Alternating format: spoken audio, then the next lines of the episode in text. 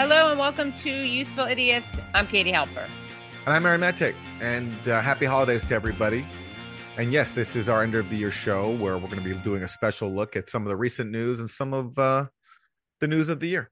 Yeah. Please do become subscribers at Substack. That's usefulidiots.substack.com. You'll get a full extended review from us this week. And uh, it's always a good time and always a great thing to do. You get extended interviews and you get your Thursday throwdown midweek dose of media madness. So let's get into our first uh, media clip. We have a lot of material for you on this issue, which is not surprisingly Ukraine. What do we got, Aaron? What's our first clip? Yes, President Zelensky uh, rounded out the year with a visit to Washington. And because he is the figurehead for this now more than $100 billion proxy war, because Congress just approved another $45 billion, he was graded as a uh, as a hero. And so check out how some of the media described Zelensky in starkly similar terms, describing him as a Churchillian figure. Politicians and the press often toss around comparisons to Winston Churchill, but this time, minus the cigar and the whiskey, it fits. President Biden face to face with the man who was who has drawn comparisons to Winston Churchill. And in a dramatic wartime appearance reminiscent of Winston Churchill in World War II. This was historic. Uh, some people have compared it to when Churchill came. Zelensky is very much acting in the Churchillian tradition. What could be a Churchillian moment? I mean, he is a modern Winston Churchill with an iPhone. Someone who probably is the most courageous and inspirational leader since Winston Churchill. Where Winston Churchill stood generations ago, so too President Zelensky stands so you're almost saying that Zelensky's had a harder job than Churchill had. That's exactly what I'm saying. This is a historical figure. This guy actually can be compared to Winston Churchill, to Lincoln in 1860. Wow. Truly Churchillian. It's chilling how Churchillian he is. uh, my favorite line in there was Winston Churchill with an iPhone.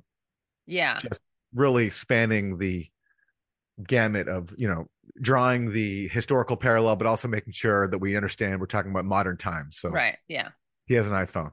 Yeah, yeah. I like the intro. Yeah, what if he has uh, an Android? Like, what if he has an Android? How does he even know that? I know that's a very iPhone. dangerous, dangerous yeah. possibility. Maybe he, hopefully, he has enough burners that he has it covered. I mean, for his own safety too. I mean, it's probably not in his own personal interest to have an iPhone, which can be easily traced by the Russian right. uh, spies. So yeah, let's hope he's not using an iPhone. But yeah, look, it, it's like a script. Pegasus and the Israelis. Right. Yeah, it's like a script was passed around and everybody read from it. And uh, the current script right now is because, you know, as you've often talked about, Katie, you know, Putin, of course, is Hitler. Right. So that means that Zelensky has to be Churchill. But, you know, a big thing that was overlooked in all this is like, as everyone was fawning over Zelensky and singing his praises, he actually didn't get what he was asking for. He was asking for a whole bunch of weapon systems that the U.S. is not giving him. The only thing they're giving him is a single Patriot battery, uh, which will only be deployed in the spring because it takes months to train Ukrainian forces on how to use it. So the one thing Zelensky came away with that was new from the U.S. won't be deployed for a long time. And meanwhile, he didn't get a whole bunch of other stuff. And the reason why, if you read the mainstream media accounts, they show that basically the U.S. doesn't want to actually give Zelensky the weapons he wants because they fear that that would actually risk bringing NATO and Russia into direct confrontation. So basically, the U.S. only wants to give Zelensky weapons that will ensure that Zelensky's own people fight right. Russia, not NATO fights Russia. And on the one hand, that's like welcome because it means we're not going to have a World War III. But it right. also means that as much as we as we praise this guy as the second coming of Churchill, he's standing up to Hitler. We're actually only giving him weapons that ensure that his own people die, and that's it. And so basically, they're the sacrificial yeah. lambs for for NATO. Well, it also undermines the Hitlerian narrative, right? Which is that Putin is this existential threat to uh, not just Ukraine, but uh, surround neighboring nations. And if that's true, then you would ratchet up. I mean, again, we don't want that to happen. But if they're not going to negotiate, either this is a world war conflict or it's not. And so they're admitting in some ways that Putin is not the threat that they pretend he is. You know, I'm sorry to be like Ari Melber here, but you know, the OutKast song "Bombs Over Baghdad," the chorus goes, don't pull that thing out unless you came to bang. And the point was like, you know, don't go all in on something unless you're really ready to do it. And that is ultimately, again, I'm happy the U.S. is not right. starting a world war, but it does show exactly that this that this line that we have to arm Ukraine to stop Hitler is false because if it, if Putin really was Hitler, the U.S. would not be holding back all these weapons. They just wouldn't. Yeah, it's fun. I like the way in the opening, um, that guy is like, I think John, I think his name is Silverman. Uh, the anchor is like, well, lots of people get compared to to Churchill, but this time it actually fits, minus the cigar and the whiskey. It's like we're usually full of shit when we do this, but this time we're actually kind of onto something. Well, let's check out. So that's how the media greeted Zelensky. This is how Congress greeted Zelensky. This was uh, this is a shot of uh, Nancy Pelosi and Zelensky sharing a embrace.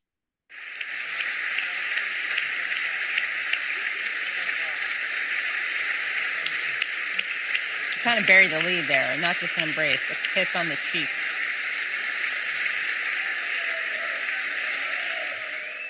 And for those of you just listening, uh, what you just saw is Zelensky opening up a Ukrainian flag, uh, unfurling it in front of uh, Nancy Pelosi and Kamala Harris, and then Nancy Pelosi and Zelensky hits each other on the cheek.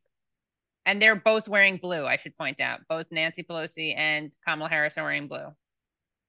One of the two colors of the Ukrainian flag, of course. And, uh, you know, I, when I saw that scene, I was reminded of the harrowing shot of the QAnon shaman two years ago when he entered the chamber and briefly took over the country. Remember the guy with the big with the big horns? Yeah. Well, this was the Blue Anon shaman in Zelensky Mm. making a making a uh, making his own visit and taking over and taking back taking back the house from from the QAnon shaman. That's my joke. Well, Aaron, it's funny that you have this joke about Zelensky because I don't know if you know who Lady Bunny is, but she's a really great performer. She's a really funny drag queen, and she has an amazing Instagram account, which I highly recommend for everyone. She's very political. So she actually posted this image of uh, Zelensky, and let's take a look at this. So you see Zelensky, he's wearing a suit jacket and tie, he's in his official office, and says, I just earned $10 billion last month working from home. Ask me how. And I posted that because I thought it was pretty funny. And then I got this update, uh, this alert from Instagram. Your post has been removed. It goes against our community guidelines, but I thought that was interesting that I wasn't allowed to post that joke about uh, Volodymyr Zelensky working from home and getting uh, $10 billion. Memes are not allowed. Funny memes Yep. are not allowed. Not in this war, all out Yeah. war. Yeah. They're really going full hog with these meme enforcement policies. I mean, that's a. pr I mean, there's no violence in that No. meme. It's not hateful. It's just Zelensky in a suit jacket and a and a joke. Wow. Yeah. Yeah. Well, hey, watch what you say out there, everybody. Watch watch how you meme. Yeah. So hopefully we don't get taken down for our for Aaron's QAnon, Blue Anon joke. but if we do, it will have been worth it. Well, look, let's hear a different take and go back to Pelosi. This is how Nancy Pelosi. This is how she felt after hearing Zelensky speak. It was one of the finest speeches I've ever heard in the Congress. Uh, it was historic in that uh, he and Churchill are the only two wartime presidents who have come here to talk about asking our help and thanking us for our anticipated help to stop the tyranny in Europe. It's Tyranny. pretty exciting. There were- one of our happiest days. Um, there were some applause lines.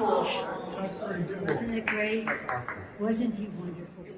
Oh my God. So she's walking down the halls and she's very happy. She has a post glow, a post Zelensky glow. And towards the end, she shakes out the flag in like a real enthusiastic way, very celebratory. And then someone claps. And then she says, Isn't isn't it great? But you know what I like? It's like yet another Nancy Pelosi PR move, yet another Pelosi memeable moment, right? You have her ripping up the Trump speech. You have her clapping at Trump, which like there was this weird uh analysis of as if it was some kind of subversive feminist thing, which I don't think it was. She was just literally clapping at him. And now we have her shaking out the flag. You know what uh, that reminds me of? She reminds me of Lucille Bluth from Arrested Development. Yeah. And having like like the the you know her relationship with her son Buster, you know, very very uh Inappropriate. a very very inappropriate relationship. She and like so basically Pelosi's beaming with pride at like her her young boy who she who, she gave an awkward kiss to, having gone before Congress to beg for more money for the proxy war and to Right. enrich the military industrial complex and the she, she she has that kind of like pride. Oh, didn't he do great? Wasn't he Yeah, wonderful? exactly. And of course, she says that people are going to be talking about the speech for a long time. No one's going to remember anything that Yeah. Zelensky said. That was just a script written for him that he awkwardly read in his, you know, stunted English to basically put on a PR show for this increased proxy war funding just to keep this war going a little bit longer. Right. Because they ultimately know it's not going to make a difference. And what's sad is that she's saying, you know, he came here to ask us for stuff. And as you pointed out, it's stuff that we ultimately are not going to give him. Exactly. They're not giving him even what the Ukrainian military wants because they just want to keep this at a low boil, keep this proxy war simmering, uh, but not have it go out of control into a world war. So there So I guess he didn't do that great of a job. Yeah. All right. Well, uh, here's Medea Benjamin uh, of Code Pink with her reaction to how Democrats like Pelosi behaved at Zelensky's speech. This is what Medea Benjamin says. The Democrats used to have a faction that questioned war, but no more. They gave Zelensky 18 standing ovations. They don't question sending more and more weapons. They won't even call for a ceasefire. Sad. Hashtag peace in Ukraine. And Medea Benjamin, by the way, was one of the writers of the book War in Ukraine, making sense of a senseless war. 18 standing ovations for Zelensky. I think only one Democrat voted against the the bill this time. That was AOC, uh, but she she didn't do that based on the money allocated for the Ukraine proxy war. She did that based on uh, funding allocated for border enforcement. So one Democrat voting no, Rashida Tlaib vo- uh, voted present, but otherwise completely unanimous support for for proxy war funding. Really disappointing. But you know what? It is good to get up that many times. It's very good for the the glutes, the hamstrings, and the quads, and the core. Yes, it is, but not everyone got up. And Michael Beschloss, who is the presidential historian for MSNBC, wants to find out why. Uh, because he pointed out on Twitter that some members of Congress from the Republican Party did not applaud for Zelensky. And Beschloss has questions. This is what he said. For any members of Congress who refuse to clap for Zelensky, we need to know from them exactly why. Why didn't they clap? Let's have a let's have a hearing. let's yeah, have, let's a, have hearing. a hearing. Well, let me uh let me share my joke that I made uh to Bet in, response to Beschloss. This is what I said. So Beschloss said that for any members of Congress who refuse to clap for Zelensky, we need to know from them exactly why. So I said every member of Congress also needs to answer whether they would get the clap for Zelensky, and if not, Oh, why. wow. Yeah. Aaron, you really ratcheted it up. Wow, you went there. So if you're a member of Congress and you would not contract gonorrhea from Zelensky, if that's what he asked you to do, if that's what he needed of you, you have to That's- explain why. yeah. Listen, if that's what Ukraine needs, if Zelensky needs you to get gonorrhea, then why wouldn't you do that? And if you have to explain why. I like that. Usually, wartime posters of yore used to have, you know, advertisements against getting uh, what they would call VD, venereal diseases, which we now call STIs. But Aaron's flipping it upside because we live in a topsy turvy world, and it's your duty to get the clap, not run from it. if that's what Zelensky wants. If that's he what is Churchill wants. after all. All right, let's go on to Lindsey Graham, the Friend Republican senator, friend of the show from South Carolina. This was his reaction to Zelensky's visit. Somebody's going to win and somebody's going to lose. How does this war end? When Russia breaks and they take Putin out, anything short of that, the war is going to continue. To ask the Ukrainians to give Russia part of their country after all this death and destruction is not going to happen. To signal a ceasefire, Russia will take the opportunity to rearm and come at them again. So we're in it to win it. And the only way you're going to win it is to break the Russian military and have somebody in Russia take Putin out to give the Russian people a new lease on life. So this is just he is calling all out, calling for regime change. If you're in it to win it, you have to support regime change in the world's other top nuclear power. That's Right. just that's just what it is. That's insane. He's just saying the quiet part out loud. Well, speaking of saying the quiet part out loud, this one is, I think, to me, the most incredible. This is, first of all, the fact that this man is on television really just speaks, it says a lot about our current culture. And this man is Oliver North. He is a veteran of the Reagan administration, where he was convicted uh, for multiple felonies related to his role in uh, gun running, uh, where basically the Reagan administration after Congress tried to curb its dirty war in Nicaragua, the Reagan administration went around that by basically selling weapons to Iran and using the proceeds from that uh, to pay oh, yeah. for the weapons going to uh, the Contras in Nicaragua and to try to overthrow Nicaragua's Sandinista government. So Oliver North convicted as part of that key figure. He's somehow still, in some circles, treated as an a credible voice. And so this is what he said about Ukraine proxy war and how it compares to the dirty wars that he himself took part in back in the 1980s. Is that money well spent? The, president's assuring us that he's going to deal with it responsibly, but 110 billion dollars, uh, American people aren't seeing that kind of money. It's coming out of their pockets. Well, it's coming out of all of our pockets, but it's money well spent. I, in my humble opinion, this is very much like what Ronald Reagan did back in the 80s, and I do have some experience with that. I know that makes me a lot older than most of our viewers, but and in fact, he he believed in supporting freedom fighters. He did it in Latin America. He did it in Angola, Guinea-Bissau, Mozambique. He did it in Afghanistan. Those people were willing, as the Ukrainian people are, to use their blood and our bullets. And by the way, most of that 110 billion total between the 45, the 1.7, and the previous 65 over 1. Point, over 110 billion is spent here in the United States. It's provided to contractors and defense logisticians and the kinds of people who build the kinds of systems that we're getting. So most of that money is spent here in America. Good, hardworking Americans have the jobs. And when you look at that kind of an investment, what would be the difference if when the giant does awake, and that's all, that's all about communist China. It's just not a plug for this book. The idea of it is to make sure that they get the right message and to make sure that Putin gets the right message. No more invasions. And that means the people in Taiwan are going to need the same kinds of weapon systems that we're now providing to the Ukrainians. And we better get hot at it because the communist Chinese aren't backing down, but they're watching very carefully what we're doing. And so, Jason, in my humble uh, opinion, this is money well spent. That clip just gets progressively crazier.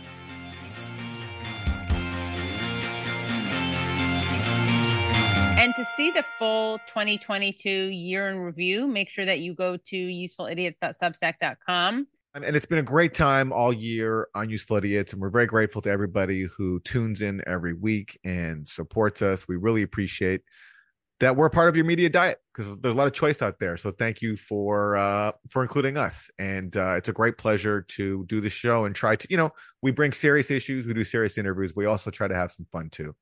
Yeah. And we hope you enjoy watching it as much as we enjoy making it.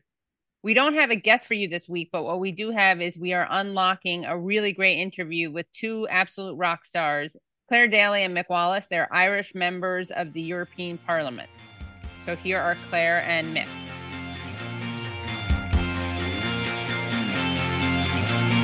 Mick Wallace and Claire Daly, thank you for joining us. No bother. Thanks for having us. So, Claire, you were just added to a list uh, put out by the Ukrainian government of supposed Russian propagandists. And they cite you in particular for two things claiming that sanctions against Russia are making innocent people suffer, and that this whole Ukraine conflict is really a proxy war between NATO and Russia. I'm wondering your response to being included in this list. Yeah, I mean, look, it obviously makes a bit disappointed. He's not in it. Uh, say, we can't. Yeah. Uh, we were thinking that uh, Ukrainian intelligence must be uh, pretty weak, actually. But um, yeah, I mean, look, the comments you read out are in our views that loads of people hold in Ireland, across Europe, across the world. Um, their views, which I believe to be true. Uh, but they certainly aren't Russian propaganda in that regard. And I suppose while it's disappointing, it's not surprising that this is now an attempt by the Zelensky government to silence and censor opposition abroad, having been on a binge of doing that internally, you know, silence and shutting down opposition political parties, media outlets, moving against workers, against its own bureaucracy, and so on. So now they're obviously going on to the international stage. So I think, I mean, it's a a compliment, really, that they've noticed uh, what I've been saying. I don't think there's anything wrong with it. So, uh, yeah, it's a bit of a, a, mad one, really. Mick, how much of an inferiority complex has this given you, not being included? Well, you probably you probably won't be surprised to hear I've actually I've actually I've had to deal with my inferiority complex most of my life, so I'm well used to it.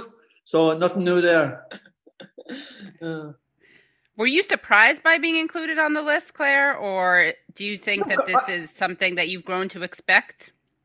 No, I am, I am surprised. I mean, when I see the list, there's some people who are so blatantly not on it, and then you know that there are people on it who really there are MEPs on it, for example, who have a much lower profile and haven't raised the issue at all, if you like, compared to what Mick has. But uh, yeah, it's a bit surprising. I suppose the biggest surprise is the list at all.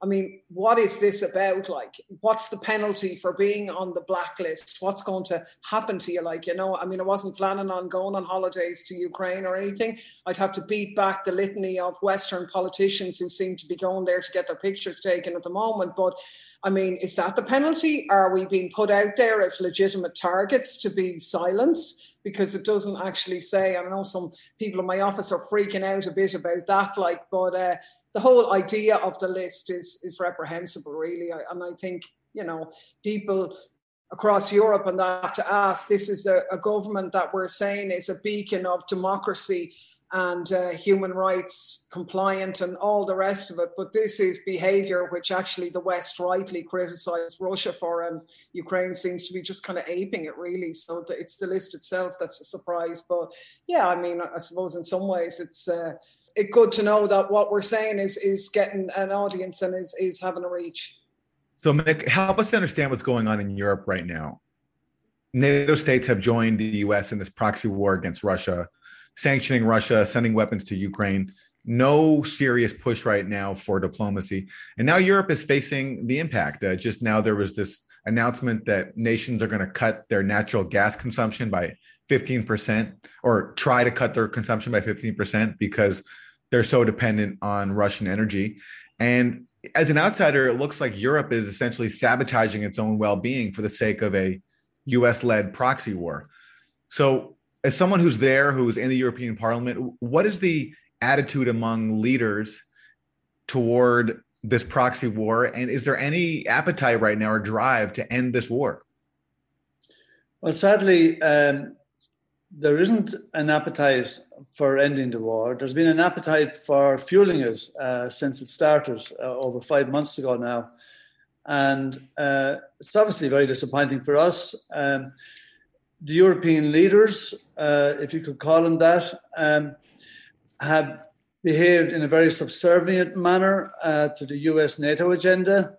And that's very worrying for us because it's not something that is in the interest of the ordinary people of Europe, because we, we've said from the start that the sanctions would be self destructive and they were going to have a bigger impact on the people of Europe than they were going to have on the Kremlin or Putin. That they weren't going to stop the war. And as it turns out, uh, well, yes, and some of the sanctions, I'd say, are definitely going to have a huge impact on the Russian economy. Uh, but right now, the sanctions are uh, more immediately are going to have a massive impact on the standard of living of the majority of European citizens. Now, the idea that we would fuel a war in Ukraine, that we would pump more and more weapons in there to make sure the war didn't stop and that uh, it would go on and on and on at a cost to ourselves isn't actually something that the ordinary people of Europe agree with. And there was a very interesting survey done there about three weeks ago by the European Council for Foreign Relations, which is a European body. And they found that over two to one of the Europeans that were surveyed in 10 of the EU countries, over two to one favored peace rather than punishing Russia. But sadly, the politicians are in a different place. And sadly, as well, the mainstream media is in a different place. And the mainstream media and the politicians have behaved as if they were almost working for NATO. And that's really sad for us because uh, we want, uh, we like the idea of the European project, uh, of the European Union working in the interest of all its citizens. But sadly, that's not really what's happening at the moment. Now, it wasn't really, we wouldn't, we wouldn't say it was happening before the war either, because gradually over the last 20 years, different treaties have turned the EU project into a, a neoliberal project. And the neoliberalism now is very much enshrined in the treaties of the EU. So we were serving big, the interest of big business before those of the ordinary people. And we came to the European Union in an effort to try and change that and reverse that trend. But obviously, this war has escalated problems. Uh, but what we're going to see now is that there's going to be a bit of unrest among the people of Europe when it hits their pocket, when it hits their living standards, and they're kind of wondering, well, what is this for? And it's pretty obvious that the EU has made no attempt at diplomacy, no attempt at getting people around the negotiation table. And to just dismiss it all and say, oh, you can't talk to Putin, so he's a madman. Well, listen, I mean, we're not defending Putin. We've never said a good word about him in our lives. Uh, he's a right wing neoliberal nationalist, and uh, he doesn't behave in a manner that we think a leader should behave in a country. But uh, we don't see a whole lot of leaders we like anywhere on the planet right now at the moment. And he's, he's another one that we criticize. But the idea that you cannot have dialogue or diplomacy because you don't like the leader. I mean, what goddamn leader have we liked on any side of any war uh, in the last 70 years? Tell me. What about the effect that this is going to have on climate? Well, uh, I was, I'm, I'm, on the Environment Committee in the Parliament as well, and um, it's pretty obvious that uh, there's been a, a, serious rollback on environmental commitments. Uh, we're looking at a situation now where the, the Germans are going to start digging up coal again. We're probably going to look at trying to import more liquid, uh, liquefied uh, LNG from uh, the Americans, which is probably the most filthy gas uh, on the planet because it's uh, processed through fracking, uh, which destroys living conditions for a lot of the people that live in the area where it's fracked. And then there's huge methane emissions in, from the boats coming across the Atlantic as well to Europe. Obviously, they're saying, "Oh, we've got to, we've got to lean ourselves off Russian gas and Russian oil," but at the same time, they're literally just going to jump into bed with some other uh, rogue supplier. I mean, we're we're actually looking. Ireland, for example, is going to buy uh, oil and get our gas. Uh, sorry, uh, they're, they're buying gas from Israel. Now, Israel can't refine gas, but there's a deal being done where the Egyptians are going to refine it. So we're going to take it from uh, Israel via Egypt. Now, I mean, we don't defend uh, the, the Russian uh, government. And by God, uh, good luck to anyone that tries to defend the Israeli one. Now, uh, we're also happy enough uh, to sit down and have buns and tea with the Saudis on a regular basis and buy and sell stuff off them on a regular basis, despite it doesn't seem to matter how many heads they chop off in a month or it doesn't matter how many people. I mean, the UN report only last December showed that almost 400,000 were dead in Yemen, and 15.8 million have been uh, pushed into extreme poverty.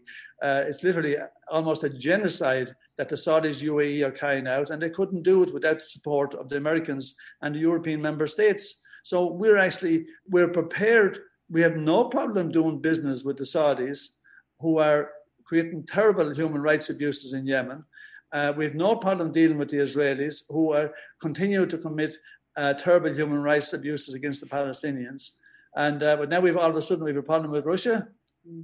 I think that's a key question, Katie, because I mean we're in Europe now, and Europe is in the midst of an absolutely massive heat wave, drought. Major rivers are drying up. There's going to be huge agricultural problems. And now the leadership across the EU is going back to digging up coal, as Mick says. This is going to be catastrophic. And when you add it on to the, the price that we're paying uh, for energy, the reduction, the Europe is on the verge of a, of a major, real catastrophe if this keeps going. What's your response to the way that um, so many politicians and so many uh, industry spokespeople like to pretend that you can either save you can work on climate change or you can help people in their pocketbooks. Um, like you can help people pay the bills or you can help the planet. How how can those two things be reconciled? Unfortunately, too many of the politicians, and look at the truth be told, I mean, I, I don't think the public need to be told that politicians tend to disappoint. And uh, unfortunately, we would argue that uh, the wrong people get involved in politics, and uh, an awful lot of people that do uh, seem to sell, the, sell their souls uh, to vested interests very quickly and to corporate power. And uh, unfortunately, you would think the way that some of the politicians go on about, oh, listen, you know, yeah, you're right. We need to do this for the environment, but not yet. And oh yeah, we need to do this for the environment, but not at the cost of this or not at the cost of that. Um, that they're not really taking on board that we actually have an emergency. We have a climate emergency. We are in serious trouble. And we haven't done enough about it in the past, despite the warnings. We, we have probably, things have never looked as bad for the environment as they do right now. And yet, and yet our leaders are not prepared to do the right thing because they're, they, they, they're still protecting big financial interests rather than doing the right thing. The right thing is the cheapest thing to do in the long term for everybody. Mm. But they're too goddamn stupid to see beyond the point of their nose a lot of the time. But postponing doing the right thing on the environment is going to make it so much harder every goddamn day that we postpone it. And it, we are being very, very unfair uh, to generation to the next generation or, or, and the one after if it, if it gets there. But uh, it, it's really, re- it's actually sad. And the leaders, so many of the leaders today are coming across almost as climate change deniers.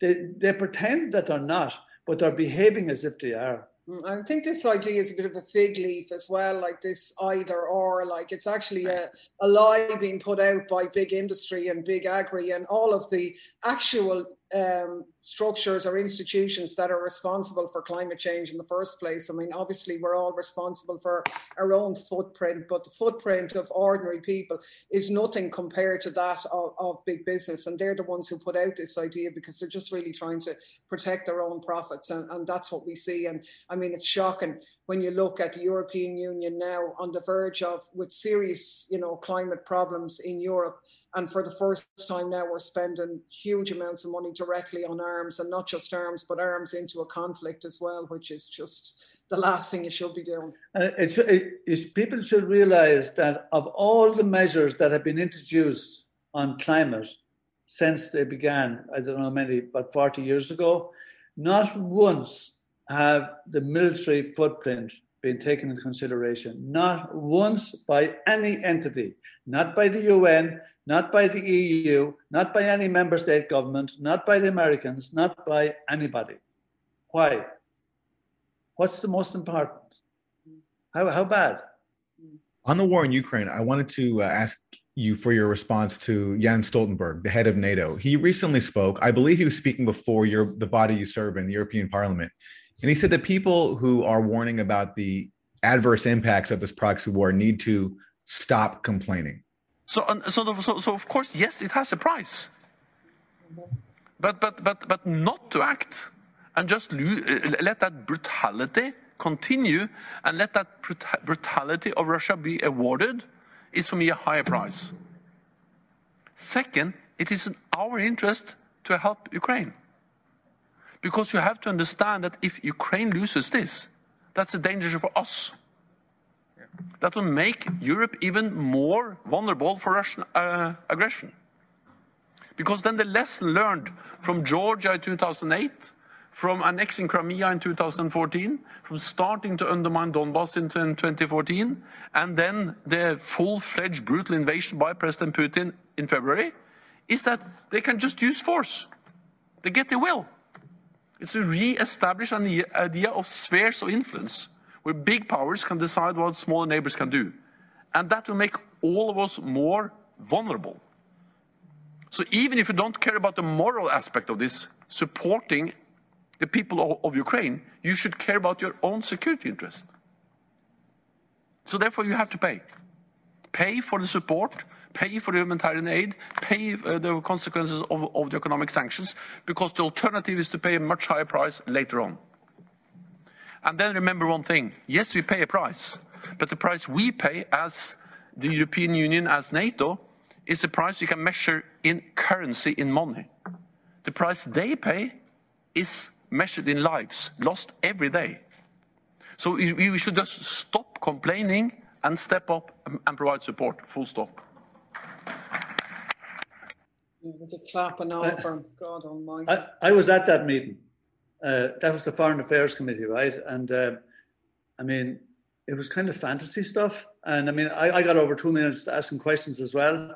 Now, he wouldn't answer my questions properly. And uh, you should look at his response because uh, it's pathetic.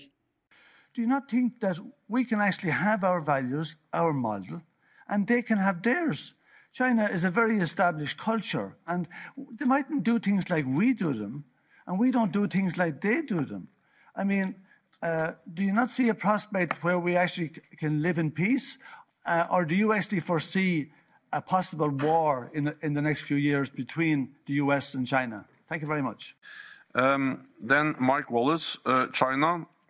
Well, and then as a, as a defensive. Well, also, why do they then invest so heavily in new long-range nuclear weapons? And more and more. And why do they actually deploy all these new submarines? And why do they behave the way they behave, for instance, in the South, uh, in, in the South China Sea? And then, well, of course, I respect that China is a different country than, than, uh, than Europe or Norway or um, the other countries in this room.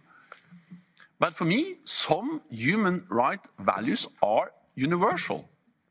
The freedom of speech it's not something we just have in the western part of the world. It's something we believe that every human being has the right to do. So we then crack down on free press, arrest uh, journalists, writers, those who disagree. That's fundamentally violating values we all believe in.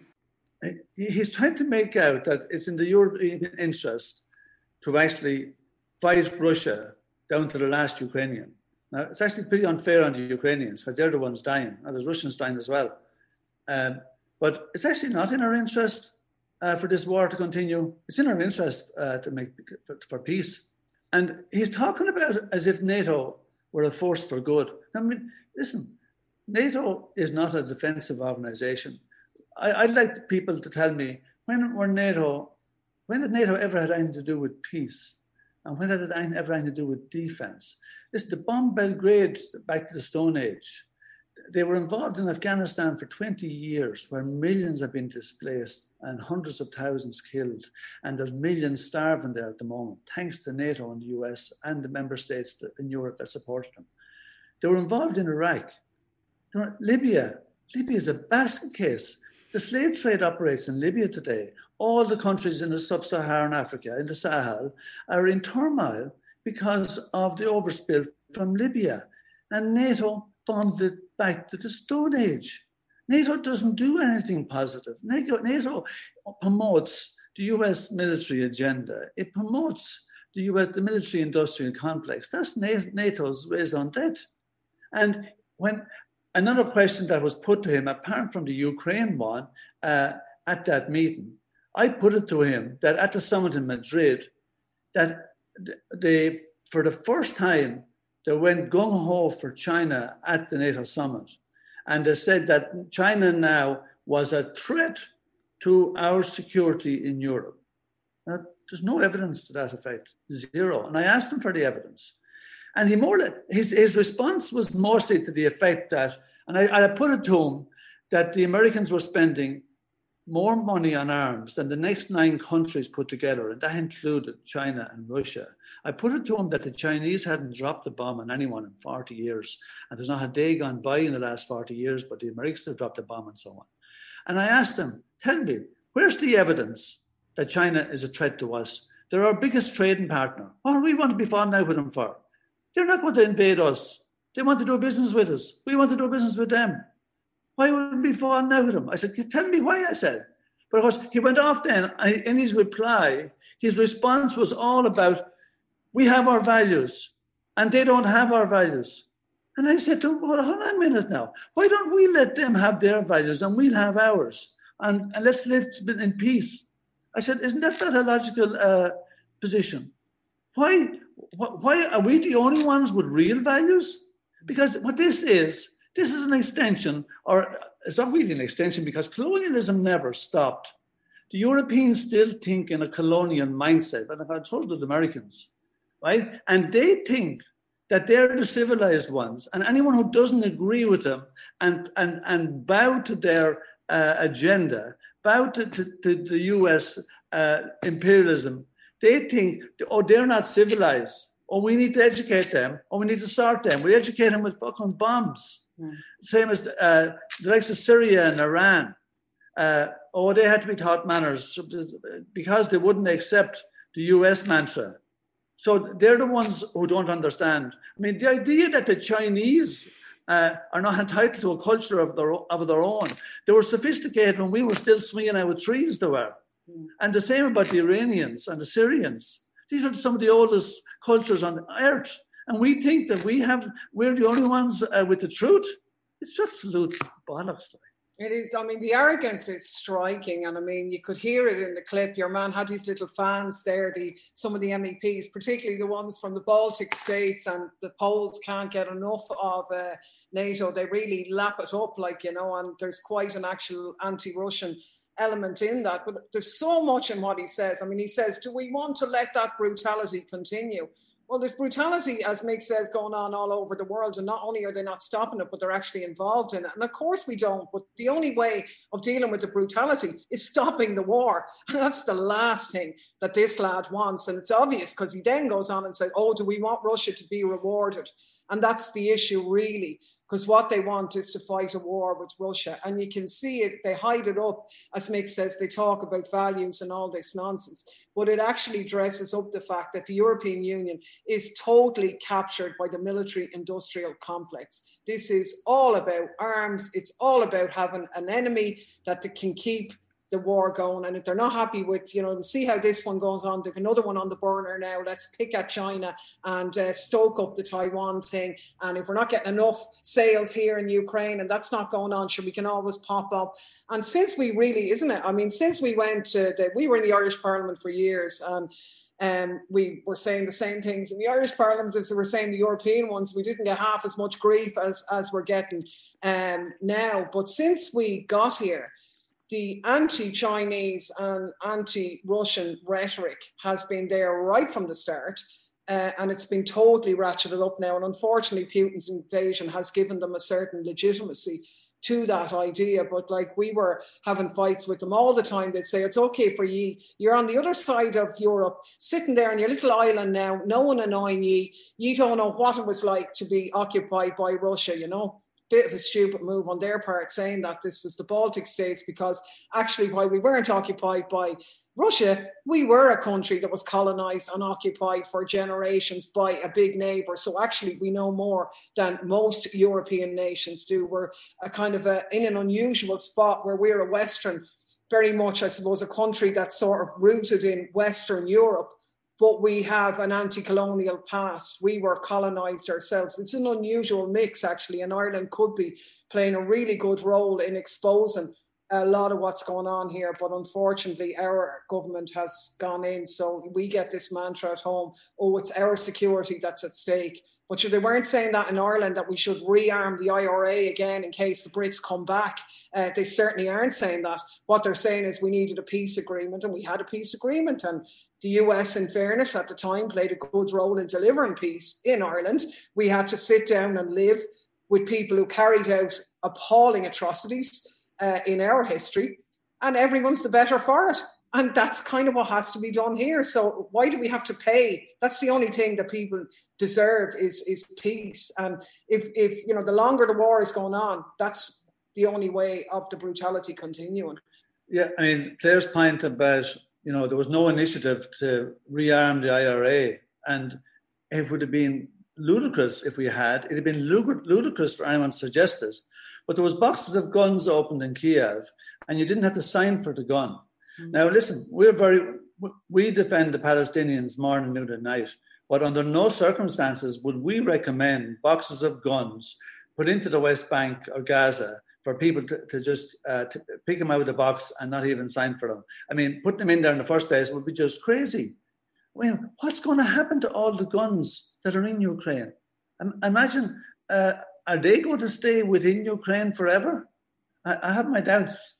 And Europe it will reap what it's sown. And I worry a lot about that too. And especially because in the case of Ukraine, there are peace settlements on the table that could have avoided this whole thing, the Minsk Accords.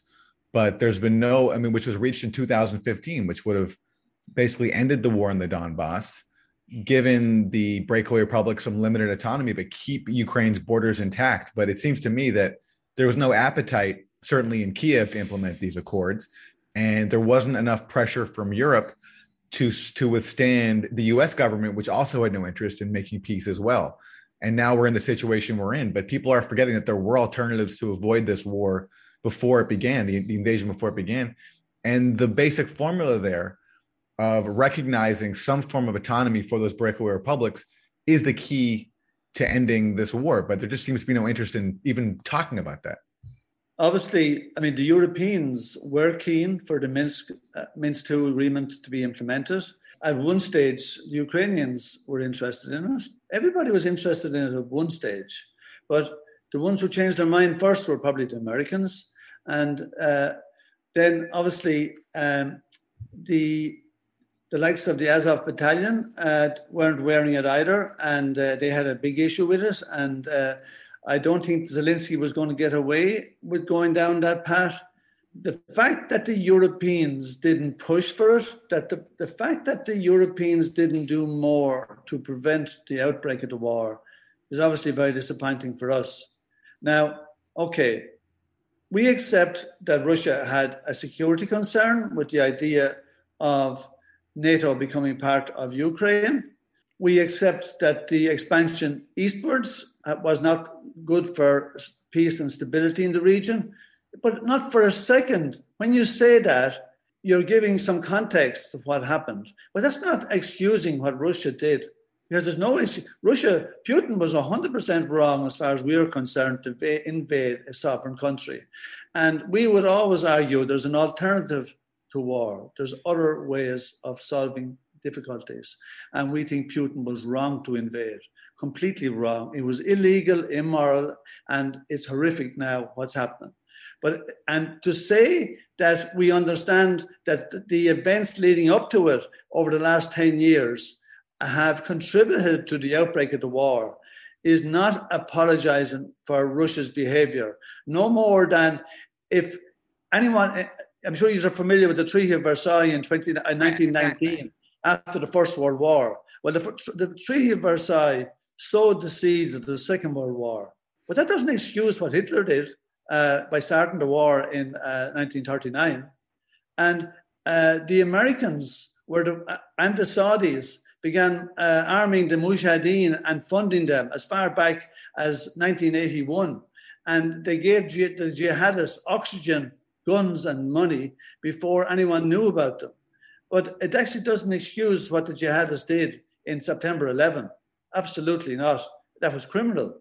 But I mean, people don't like things being put in context. But if we don't put them in context, it's very hard to understand how we got to where we are.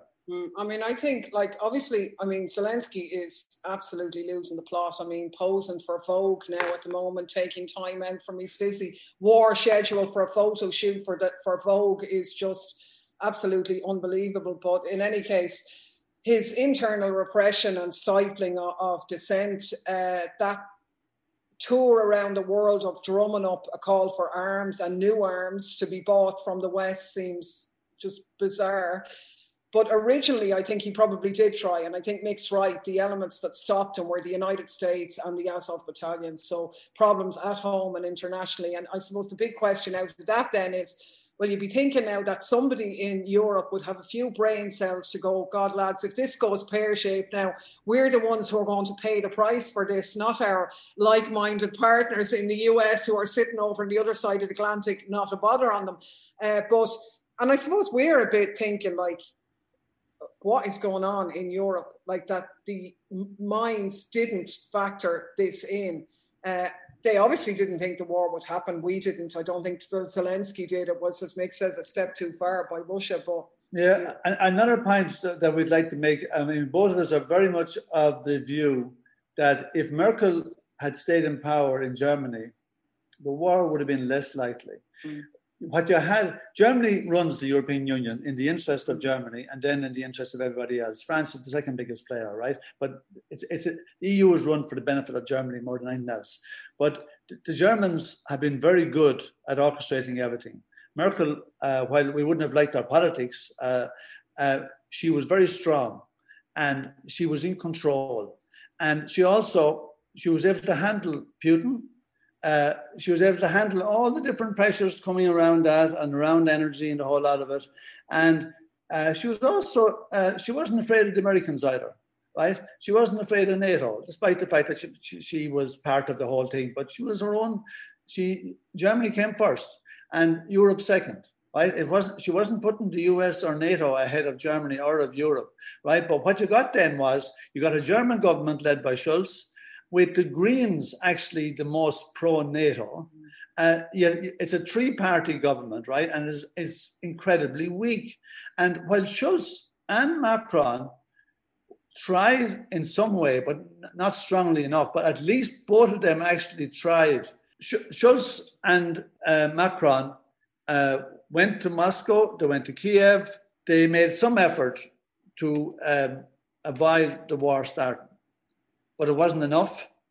And we would definitely think that uh, there was a, a, more than likely, we, obviously we can't say it for sure, but it would have been helpful if Merkel was still in control.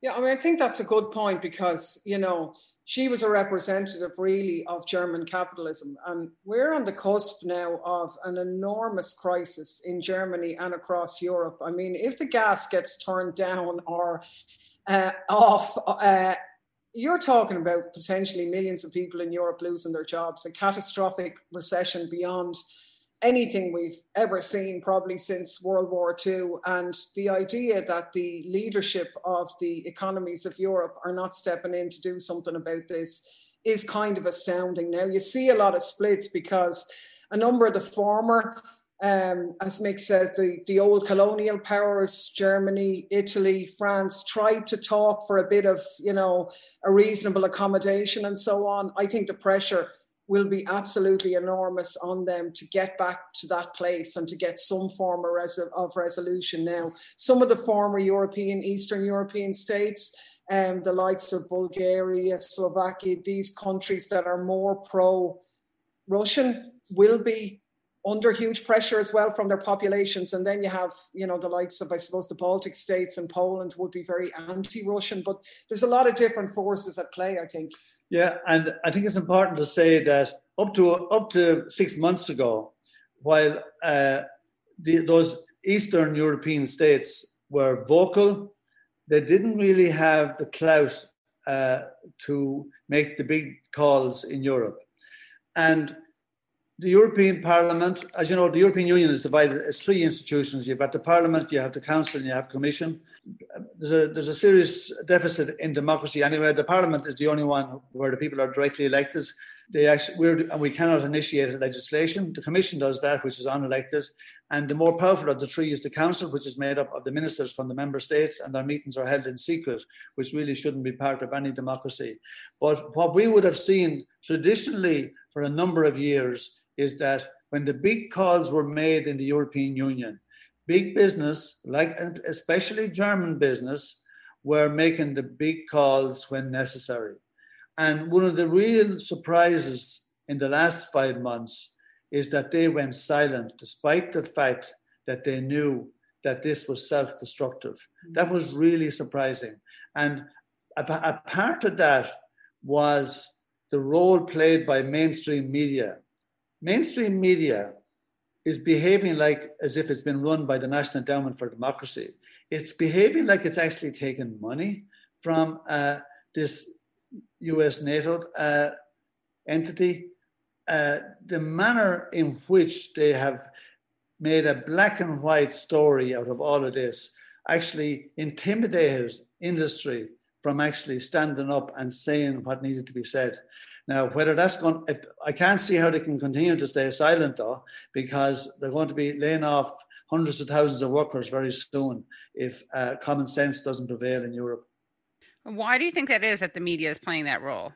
Well, I think in, in one way, Mick touched on it. Like, I mean, we have, there's documented evidence of a uh, huge amount of US money, if you like, uh, funding a lot of uh, media across uh, Europe. There's the existence of all of these so called independent, not uh, think tanks and NGOs that are supposedly the I suppose, guardians of, of independent thought, but they're actually just puppets, really, of US imperialism. Um, and what we saw then was when the war started, nearly on message, the same lines were being put out all across Europe. And obviously, we got dogs abuse in Ireland. We were a disgrace and an embarrassment for, you know, not standing with Ukraine and all this. But then we noticed that our colleagues in other countries were getting the same stuff.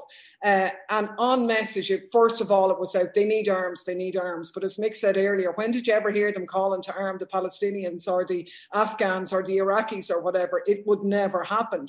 In a conflict, the response of an international community should be be to de escalate, uh, not uh, carry on the conflict. But that was the first message. Then the second message was, oh, no, no, there can't be talks. You can't deal with a madman. Putin's a madman, and all of this. So for me, it's like, I mean, obviously propaganda and the role of this all this talk about disinformation and fake news this is where the money is now we saw it first, I suppose, with the overthrow of, of the government in Guatemala in the 50s was the start of the role of PR in framing public opinion. But now it's on total steroids. And this war is being conducted on an emotive basis by uh, a media that is, I suppose, bought and, and paid for um, by the interests of, of, big business. And, and I, I think US imperialism, and we often joke in the committees that they're always going on about uh, Russian propaganda and Chinese propaganda and all this. And we go, yeah, sure, of course they do it. Everybody does it. The difference is they're brutal at it, like, you know,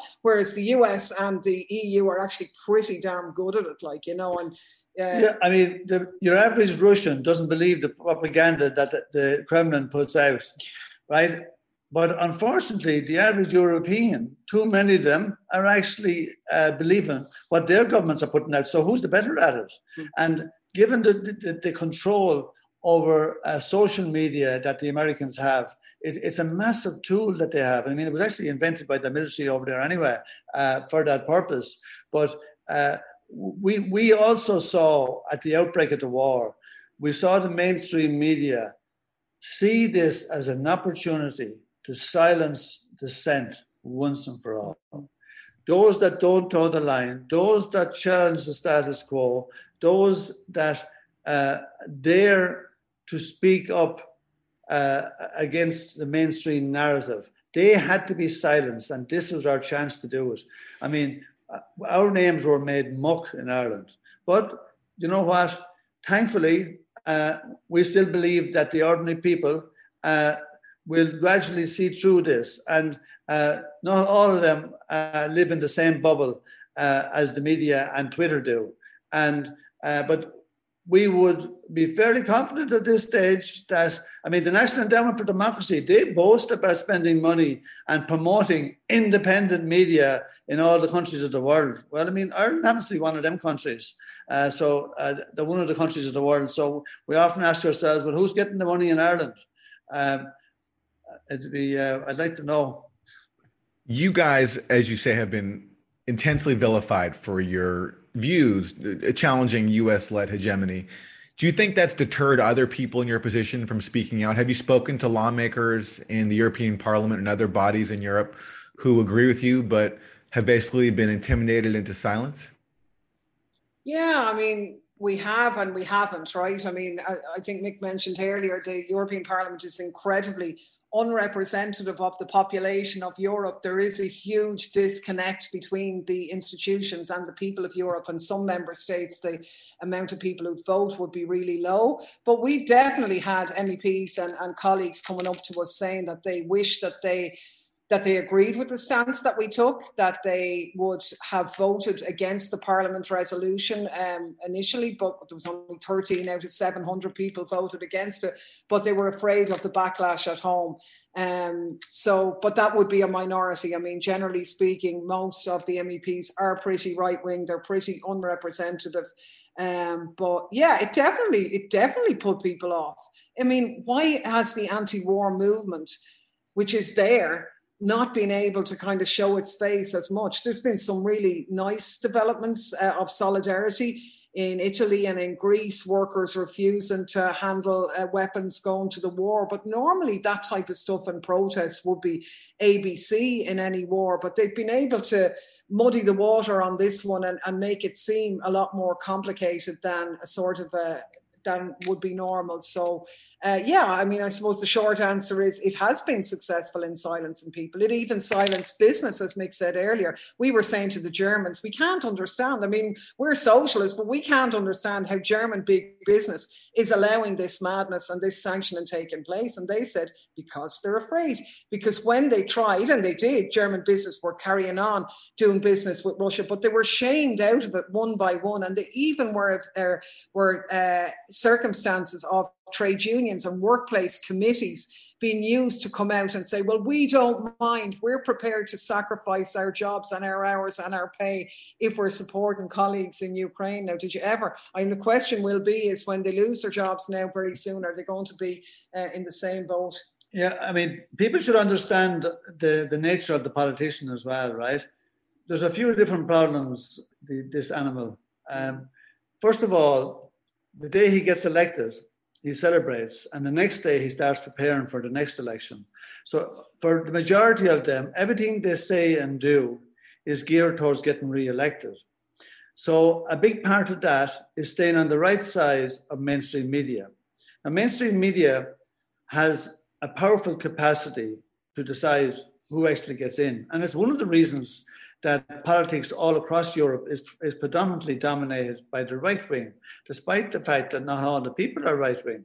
Uh, in fact, less than half the people are right wing, but about 90% of the politicians are right wing. So you kind of say to yourself, well, how does that happen? Well, there's a number of reasons. Like, for example, at best, only two thirds vote. The, the, the one third that don't vote are generally poor and young. And the poor wouldn't vote for the fellows that most of the people that are getting in because they don't serve their interest. And sadly, the young people are so disillusioned with politics, they think it's waste of time voting because nothing changes.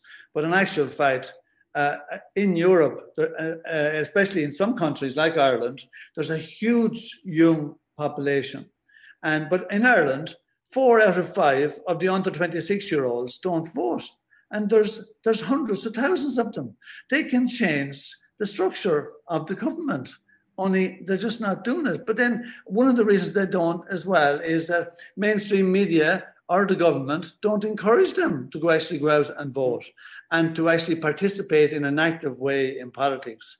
It, the whole thing has been dumbed down. And sadly, too many of the people that get in pander to the mainstream media. Now we get hammered by them, but we've never pandered to them, and uh, we've never ever. We were in the Irish Parliament for eight and a half years, and uh, we worked uh, independent of them, and we done what we thought was right, and we didn't give a damn whether they liked it or not.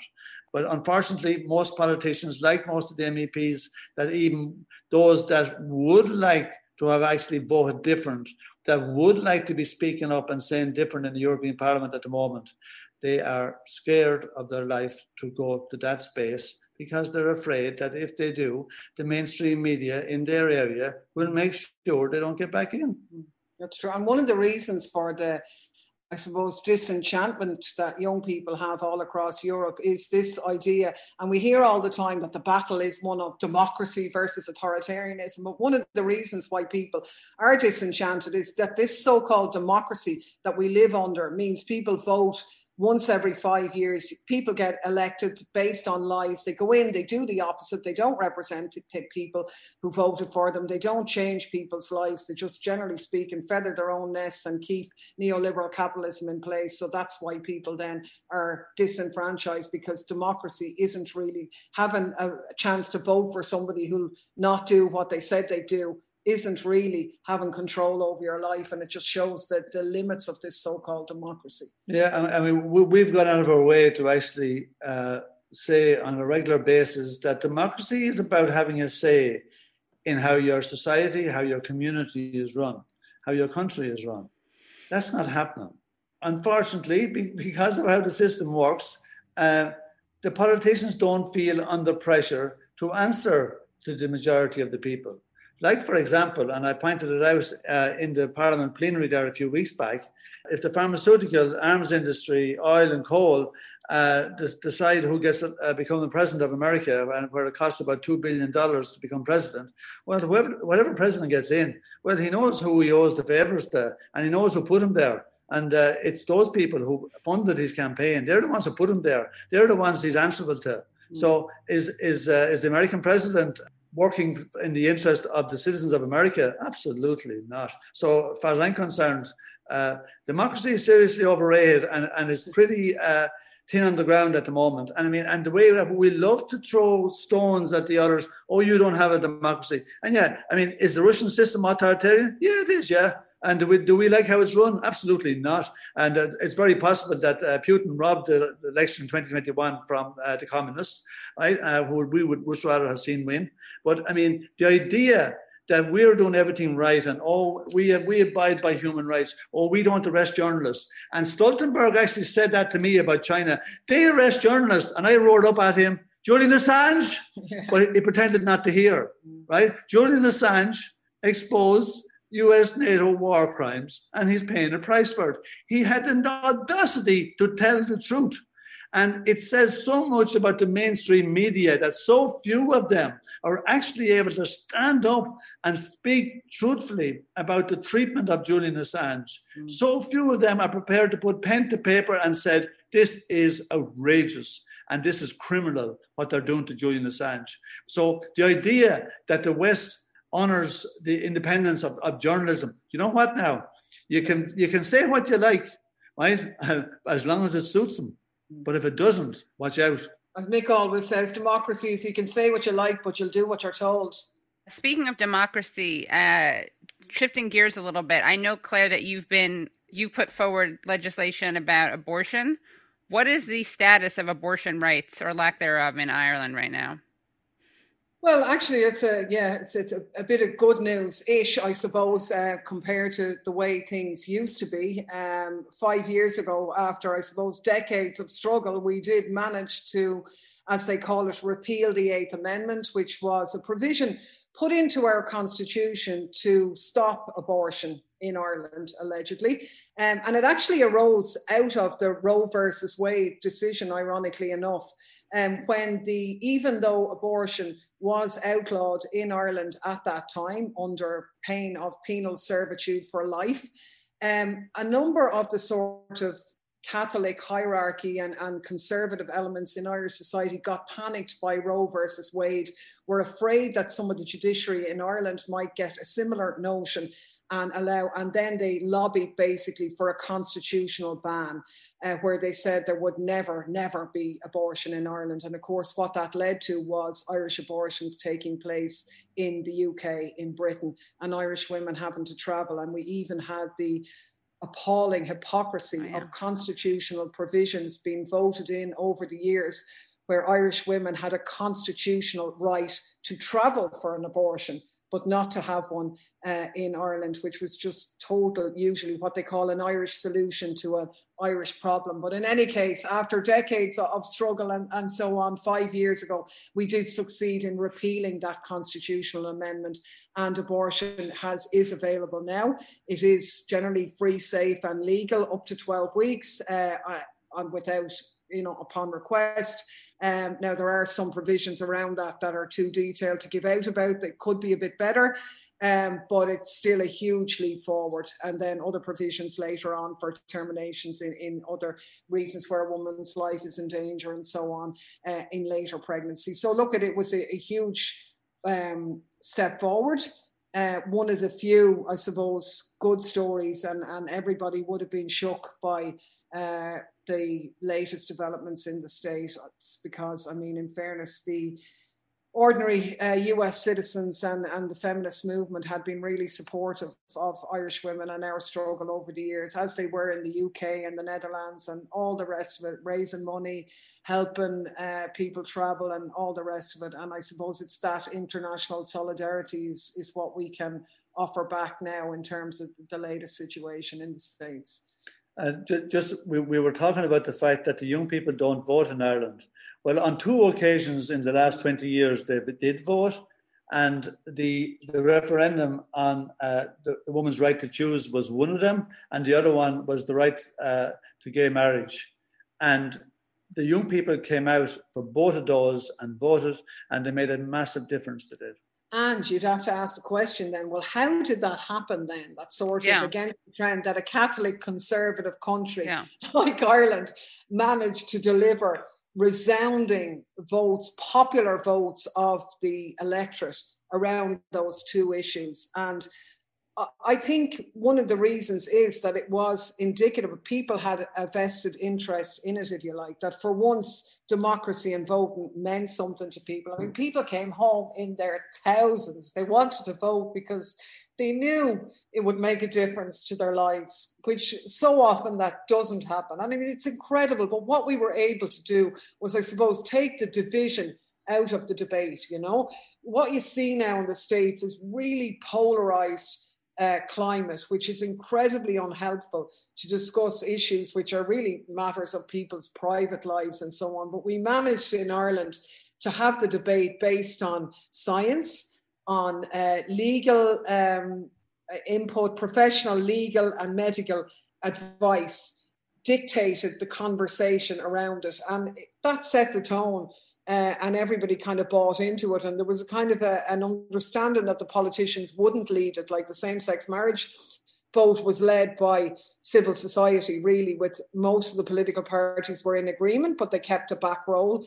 Uh, in it, the uh, abortion campaign had broad cross party support, um, but it came out of, I suppose, uh, years of, I suppose, the, this what we used to call the silent majority who never bothered doing anything or speaking up because if you were impacted and yet needed an abortion, you could travel to the UK. Okay, it wasn't nice, it was traumatic, it shouldn't have happened, but at least it sorted the problem. So people didn't need to get active. But actually, in the latter years, with women dying in childbirth, there was a really awful case of a, of a woman dying, uh, having been de- denied an abortion. People just said, look, this is ridiculous, enough is enough. And that silent majority came out on the streets, told their stories, and depolarized the situation. They just presented themselves as ordinary people who wanted to love or deal with their health problems. And yeah, that worked. Yeah, there was that famous awful case about um, the woman who was denied, I guess, an abortion while she was literally miscarrying. The miscarrying 31 year old was denied a termination in an Irish hospital and later died in agony of blood poisoning. The case has galvanised those in Ireland who say when it comes to deciding between the life of a mother and the life of a fetus, the country's laws are broken. Ireland's strong Catholic tradition means it constitutionally prohibits abortions, but in 1992, the Supreme Court decreed that if a mother's life was being endangered by carrying the baby, termination is permitted. That ruling, though, has never made it into law. Abortion is a constitutional right, as determined by the Supreme Court 20 years ago under the X case. But there's no legal underpinning of that. There's no legislation to vindicate that right. Uh, only in certain circumstances, only when the life of the mother is at risk. And that was the determination made 20 years ago. But without legislation, it's a total grey area. And those in the medical fields are unsure as to, as, as to what to do. And that's the problem. But for those on the other side of the debates, Ireland already has all the abortion legislation it needs. The clinical guidelines for medical doctors state that they can uh, treat a woman when her life's at risk, and if that means inducing um, the pregnancy, then that is able to happen here already. But the momentum at the moment is with the pro abortion rights campaigners. Ireland's ruling politicians are under immense pressure to do what six successive governments have avoided doing finally legislating on the Supreme Court's ruling. Just these campaigners urging change either. The European Court of Human Rights has given Ireland until the end of the month to present its proposals for new laws. The death of one 31 year old woman may well sweep away two decades of deadlock. That's right. That was the mm. Savita Halappanavar was her her name. We were in the Irish Parliament at the time, and we moved legislation to try and deal with it, but we could never. The legislation could never be enacted because of the constitutional ban. So we had to move to get the constitutional ban removed. And one of the, I suppose, reasons why that was ultimately delivered was well in part it was you know pressure from europe ironically but in, in part it was out of the tragedy of, of savita halappanavar's death. Um, and I mean, clearly that's not something we want happening in the States, but it is the case that denying women the right to uh, an abortion does result in death of women, which is just shocking. And I think that sort of woke a lot of people up as well. But we did manage, and it was great. Like we were in the Irish Parliament at the time, it was incredible um, how well the debate was conducted. It was a lesson in in and what the Parliament did was um, we had a committee made up of all of the representatives, all of the political groups, and we had hearings which went on in public where medical and legal experts and women who had terminations and, and people who were against abortion all came in and gave testimony and it was broadcast and people could ask questions and there was a citizens convention on those issues as well, which was held in public. And I think if you allowed those issues to be dealt with in a civil, uh, rational, evidence led way, science led way, most people are rational and they're going to agree. And unfortunately, what you're seeing in the States now is the opposite of that. It's hysteria, it's emotion, it's polarization, it's the same type of atmosphere that's uh, marshalling the conversation about the war in Europe, which is not helpful to anybody. As we start to wrap, um, you guys are identified as on the left, socialists, but you offer a really strong contrast to your contemporaries here in the U.S. Uh, who are also identified on the on the left as being socialist. You're willing to speak out on issues that progressives here in the U.S. are not. You oppose the proxy war in Ukraine. Progressives here have unanimously voted for it, the $40 billion bill to fund it. You're willing to speak out for Julian Assange progressives here can't say his name. You call out the Syria dirty war and the OPCW Syria cover up scandal. There's no way you can get a progressive here to even touch that issue. Have you had any contact from progressive lawmakers in the US, you know, Bernie Sanders, the squad, that type, to try to build um, some outreach and some coalition building? No, we haven't heard from them, no. Um, we, we've done some work with Progressive International are they? But they're UK. Are they Yeah, UK no, or UK US? UK They're based. more US. They're yeah. UK based, Yeah, no, That's we, Yanis they're- Yanis Varoufakis. That's right, actually. Yeah, Yeah. yeah, yeah, No, you're right. No, we have. We've never. But it was with been- Bernie. It was part of Bernie was part of it too. But I don't think there's a lot of like of the squad active in it. Yeah. Right. Yeah. Well, we've never come across an American, uh, US politician. Have we? No, not really, no. No. Well, in Um, fairness, we've been impressed by Tulsi Gabbard. In fairness, in her her anti-war stuff over the even when we were in the Irish Parliament. In fairness to her, with, with some of her stuff. yeah, Yeah. with the- the- Yeah. yeah. Oh, yeah, but no, we've never had contact from any of them. But I mean, we, we can see how difficult though it Yeah. is in America. Um, I mean, I mean, from what we can see, you don't have any left politics anyway. I mean, uh, the Democrats are pretty much indistinguishable from the Republicans now, and twice they made sure that Bernie, Bernie Sanders, who uh, would be kind of seen as just right of centre in, if he was in Europe, uh, he's no- he would be. There's no way he'd be seen as left wing. Uh, but uh, obviously, it, it, we would have thought that it would have been a positive move if the if he had won the Democratic nomination, and uh, we'd have been fairly confident that he'd have become president if he got the nomination. But uh, they pretty well made sure he didn't get it, and um, it's pretty well wrapped up. Like I mean, there, there, I, I don't see anyone until the people take to the streets. Um, and you're going to continue to live with the system you have. It's going to be very hard for um, any left wing politics to show its head in America. And- Hard enough in Europe. I mean, in fairness, yeah, Europe isn't. I mean, it would be wrong to think that oh, we're great and Europe's great and all that because we aren't, and it isn't. I mean, like the left in the European Parliament, there's 39 out of 705 members of the European Parliament, and we would say like a good. Well, 29 of them are definitely not left anyway, or we wouldn't consider them left. And even, you know, all of those left groups, which would be small left groups in, in parties across Europe, and if they contain many very good people and their voters are really people who are striving for social change, but even they find it difficult uh, as well to speak out and challenge the I mean, system, it's don't they? I mean, it's it's a good question to ask this because I have no doubt there's bound to be good social movements in America that we're not hearing about. There, I mean, as Claire was saying there, there's some very good things happening around Europe, but obviously they don't get the coverage of the mainstream media. They're up against uh, serious challenges all the time, I'm sure uh, there's probably something similar in America. Maybe we should uh, reach out and uh, see if we can make contact with some people of, that are like-minded. And it is always what we say. I mean, Mick is always saying that you know politicians don't change things, people do, and we yeah. firmly believe that. Like we're we, you know, Mick thinks it's the biggest insult ever to call someone a, call himself a politician or or anybody. We we don't really kind of like that.